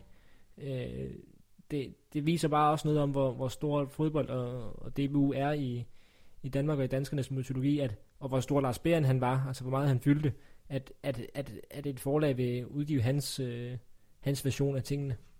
Ja, og så øh, kan jeg jo godt lide titlen, øh, ja, en, den, en del af øh, det største, det er som er en, en tydelig reference til, det nye, til slogan under den nye ledelse i DBU, ja. en del af noget større, og det var jo den ledelse, der øh, som ja. noget af det første skilte sig af med Lars Berg, da den sjovt, kom til. Det er sjovt, for jeg bare spurgte ham, det var så øh, ikke i et interview sammenhæng, men jeg spurgte ham, så, eller jeg sagde til ham, det, det er lidt en spids øh, titel, hvor han så bare svarede, øh, det var da, det er en del af det største i mit liv. Altså, så han, han, øh, vi uden, han vil uden om den der øh, reference der, men den er jo tydelig. Jeg kan godt lide den. Jeg kan godt lide den. Hvis vi lige, øh, vi bliver lidt i, øh, i landshold og DBU-regi, eller i hvert fald i landsholdsregi, fordi den sidste danske, hvor vi lige vil vende her, den, øh, den øh, hedder Triumfen, og med undertitel EM 1992, skrevet af Christian Mor Bøjsen og udgivet på øh, Lindhardt og Ringhof. Det er jo øh, et, en flot bog. Øh, et, øh, og udgivet i forbindelse med jubilæet for EM92 25 år, og øh, som er fyldt med billeder og udklip, og selvfølgelig også tekster om, øh, om slutrunden i 92, hvor Danmark blev, blev øh, europamester. En, en coffee table book er det vel i virkeligheden. Ja, og der må vi sige, at øh, det er en rigtig, rigtig flot bog. Det er det bare. Den er, der er nogle, der er nogle, den er flot layoutet, der er nogle flotte billeder i, der er nogle øh, der er flotte kampbilleder i, der er der er for, avisforsider fra efter Danmarks triumf, og der er, øh, der, der er spillerportrætter, som ikke kendt spillerportrætter, men øh, øh, altså sådan, øh, portrætbilleder af de her spillere, der var med og sådan noget, alle som også er, er interessante at se på. Øh, jeg synes, der mangler noget, det jeg lige har skimmet af den, at, at selve teksten ikke det mest interessante.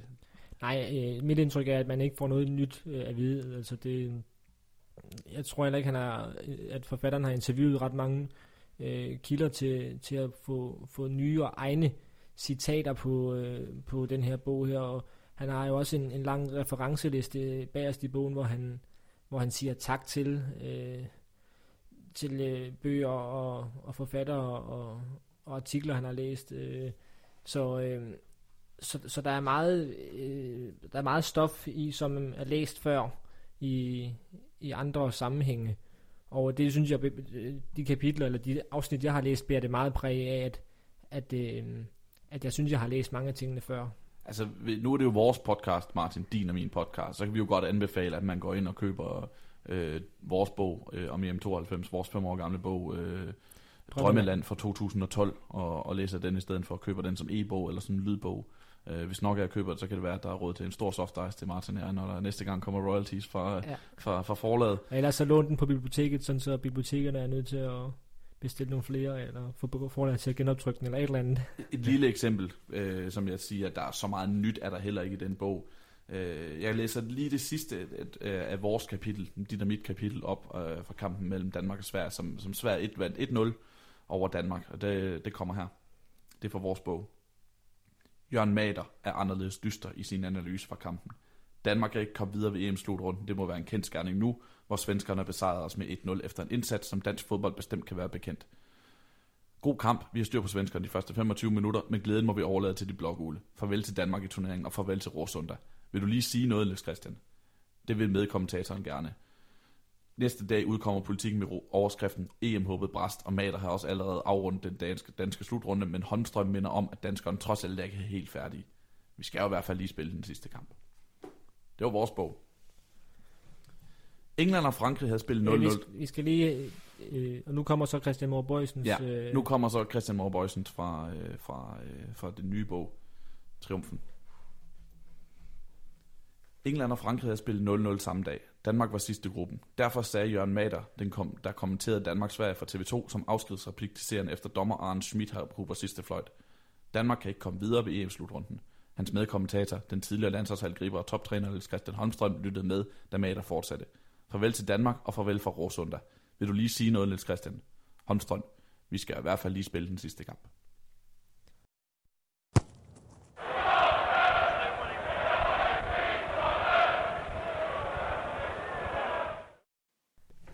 Inden vi lukker helt ned, så er der jo også nogle øh, internationale eller udenlandske fodboldbøger, hvor, som vi lige vil fremhæve som også er aktuelle, fordi øh, dem har vi jo også mange stående på vores hylder, vil gerne stadigvæk øh, gøre. Sebastian, du er jo øh, i, min, øh, i mit hjem berømt for at, at bestille rigtig meget hjem fra Amazon øh, af fodboldbøger. Øh, har du nogen på, på listen over øh, bøger, du gerne vil have hjem?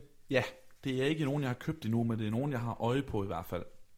Øhm, jeg vil lige hurtigt nævne tre, som er sådan udkommet øh, sådan lige nu her omkring. Øhm, jeg vil starte med at nævne David Conn, The Guardian-journalisten David Conn, der har lavet The Fall of the House, uh, øh, the Fall of the House of FIFA, som udkom øh, 1. juni 2017. Det er en, øhm, det er en, det er en bog om, jamen det siger sig selv, om, om skandalerne i FIFA, og øh, hvis man har mod på at læse den der, uden at, og mod på at blive mere deprimeret over, hvordan fodbolden hænger sammen op i verdenstoppen, øh, så øh, så tror jeg, at den er, den er værd at læse. David Kohn er en af de fremragende, øh, en af de bedste øh, til, til den der del af fodboldjournalistikken og fodboldfortællingerne. Det her med øh, den, den kritiske journalistik og, og øh, at kigge på, på magten. Han har også skrevet en bog, der hedder Richer, Richard Than Guard om Manchester City, som, øh, som er et, et blik på, hvad der skete med hans barndoms øh, yndlingsklub øh, Manchester City, hvor, det, hvor han voksede op, hvor han gik til fodbold sammen med sin far, hvor han så stadionprospektørerne lyse ned over græsset, og hvor, hvor han oplevede den her magi, som fodbolden kunne, men hvor han også så, hvordan den her klub øh, øh, blev udnyttet af, af, af rigmænd, som, som købte den og solgte den, for, solgte den videre for endnu, for at tjene endnu flere penge på den, øh, og hvordan det så endte med, at øh, Abu Dhabi-regimet, som, som sidder der nu, er, er gået ind i klubben og har købt den og gjort den richer than God, som, øh, som en figur fra øh, ejerne selv siger om, øh, om den her fodboldklub. Øh, Øh, og ja, ja, den, den er bestemt værd at læse, og det tror jeg også, at hans uh, The Fall of the House of FIFA er. En anden, jeg vil læse, er øh, øh, Michael Cox's bog The Mixer, som øh, udkom også 1. juni 2017. Den hedder The Story of Premier League Tactics uh, from Route 1 to False Nines. Og Michael Cox er, øh, han har i mange år drevet sit, sit eget, øh, sin eget fodboldsite, øh, der hedder zonalmarking.net, som hvor han skriver om, om taktik.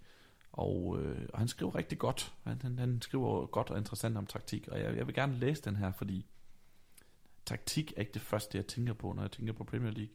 Det er ikke her, øh, de største taktiske landevendinger bliver gjort. Det er, det, er, de kommer ofte fra andre steder i Europa, og så bliver de ligesom øh, hentet til Premier League på, med de, på grund af den økonomi, som der nu er i, i, i engelsk fodbold. Så jeg er spændt på at se, hvordan man, ligesom, hvordan man skriver om det der, fordi de er jo, aldrig, de er jo sjældent først med noget, englænderne, altså når det gælder taktik. Men, øh, men hans, øh, hans kildenetværk, er, er, hans, hans viden er i orden, og jeg har set hans, øh, hans litteraturliste på bogen. Han har været igennem masser af bøger, så jeg tror, jeg, jeg tror der er noget af det der. Øh, ja, fordi vi har jo før snakket om det her med taktikbøger, og der er græs nok i, i den, som vi, som vi plejer at sige. Øh, men, men, øh, men igen, hvis, øh, hvis skribenten er dygtig nok, så skal det nok, blive, så skal det nok være underholdende alligevel. Mm, helt sikkert, og det, det tror jeg, det her det er. Øh, den sidste, jeg gerne vil, skrive, vil, øh, vil fremhæve, det er øh, en bog, den, den nyeste bog fra øh, forfatteren Michael Calvin. Michael Calvin er en af de bedste engelske fodboldforfattere, synes jeg. Han, øh, han har skrevet, øh, jeg, har skrevet, jeg har læst de, de fleste af hans bøger indtil nu faktisk. Øh, han har skrevet en bog, der hedder Family og Millwall, og et andet syn på Millwall, som man kender som, som den her øh, klub med de værste hooligans i England. Men den her bog handler ligesom om, hvordan klubben betyder noget, og hvad klubben betyder i det her lokalområde, hvor, hvor, hvor den hører til. Øh, meget rørende bog, og også en bog om, hvordan han, han selv faktisk blev, eller den ender med, at han efter at have fulgt den her klub i, i et år på, på det stolt selv bliver Millwall-fan, efter at have været øh, Watford-fan, men han kan ikke genkende det Watford, han, han selv voksede op med. Øh, efter der blandt andet kom nye italienske ejere, så han, han falder mere og mere med for Millwall, hvor han ligesom finder de værdier, som, øh, som han genkender som en rigtig fodboldklub. Den, den, den, er, den, er, den er fremragende og rørende. Hans næste bog, uh, The Nowhere Men, handler om øh, uh, talentspejderne i, i engelsk fodbold særligt. Hvad, hvad er hemmeligheden, når man skal finde et godt talent? Der er en god anekdote om, om med Alexis Sanchez, som en engelsk øh, scout scoutet på et tidspunkt, hvor han simpelthen fulgte efter ham i flere timer, for at se, hvordan opførte han, når han var ude i byen, hvordan opførte han sig, når, når folk henvendte sig til ham, hvordan opførte han sig, når han sad på en café og sådan noget. Øh, var han, havde han den rette, den rette mentalitet og den rette personlighed, øh, til at kunne være i, øh, til, til at være værd at en masse penge i. Det er jo ikke nogen ting, man, øh, man, man normalt forbinder med et, øh, med et scouting-job. Den handler også om, hvor hårdt det her liv egentlig er, ikke? Hvor, hvor mange dårlige plastik sandwich man får spist rundt omkring på kafeterier og på fodboldstadioner, og hvor mange kilometer man skal køre, hvor lidt penge man egentlig får for det og sådan noget. Det, det er også en, en blik på øh, behind the scenes i fodboldens verden. Ja, et område, som ikke er så velfortalt, kan man sige. Der findes jo tusindvis af bøger om øh, spillere, om træner og om, om klubber, men, men det er jo et område, der øh, jo, det er belyst, men ikke i, i nær så stor grad. Øh, så, så det lyder da rigtig interessant, synes jeg. Ja, den er rigtig god. Det er ikke hans nyeste, fordi han er ligesom fortsat i den her, i den her stil med at sådan gå... Han har et stort, øh, stort netværk, øh, er det helt tydeligt, og øh, han sådan beskriver mere sådan, altså, om tager et emne fra fodboldens verden og beskriver det. Uh, hans forrige bog hedder Living on the Volcano og handler om, om livet som manager. Øh, og så er der hans nyeste, som, som er den, der lige er udkommet, udkom 20. april. Øh, den hedder No Hunger in Paradise, og han ligesom det her med, handler om det her med øh, engelsk talentudvikling. Alle de her børn, der kommer, øh, kommer igennem systemet, hvor jeg så få ender med at rent faktisk at nå til, til Premier League. Og det er jo et, et utroligt interessant emne i, i de her år, hvor de engelske fodboldklubber sprøjter øh, milliarder ind i deres øh, træningsanlæg og deres akademier, men hvor så få af deres spillere rent faktisk kommer op i, i Premier League, fordi at så, der står altid øh, det kan godt være, der står altid en spiller, der er klar i stedet for udlandet, og man har råd til at betale de der 300 millioner kroner, han koster. Ja, så antyder titlen jo også det her med, som vi også snakker i Danmark, at, at, øh, at øh, nutidens, nutidens unge er blevet kørt frem på en øh, kølingsten af sine forældre, og måske ikke har samme sult som, øh, som en, øh, en østeuropæer eller en afrikansk spiller, der, hvor fodbolden er vejen ud af fattigdom. Mm. Det, det, det, det vil ganske givet også være et emne, der bliver, bliver, bliver diskuteret i den her bog, og den, øh, den skal jeg i hvert fald have læst på et tidspunkt, fordi Michael Calvin har ikke skuffet mig indtil nu.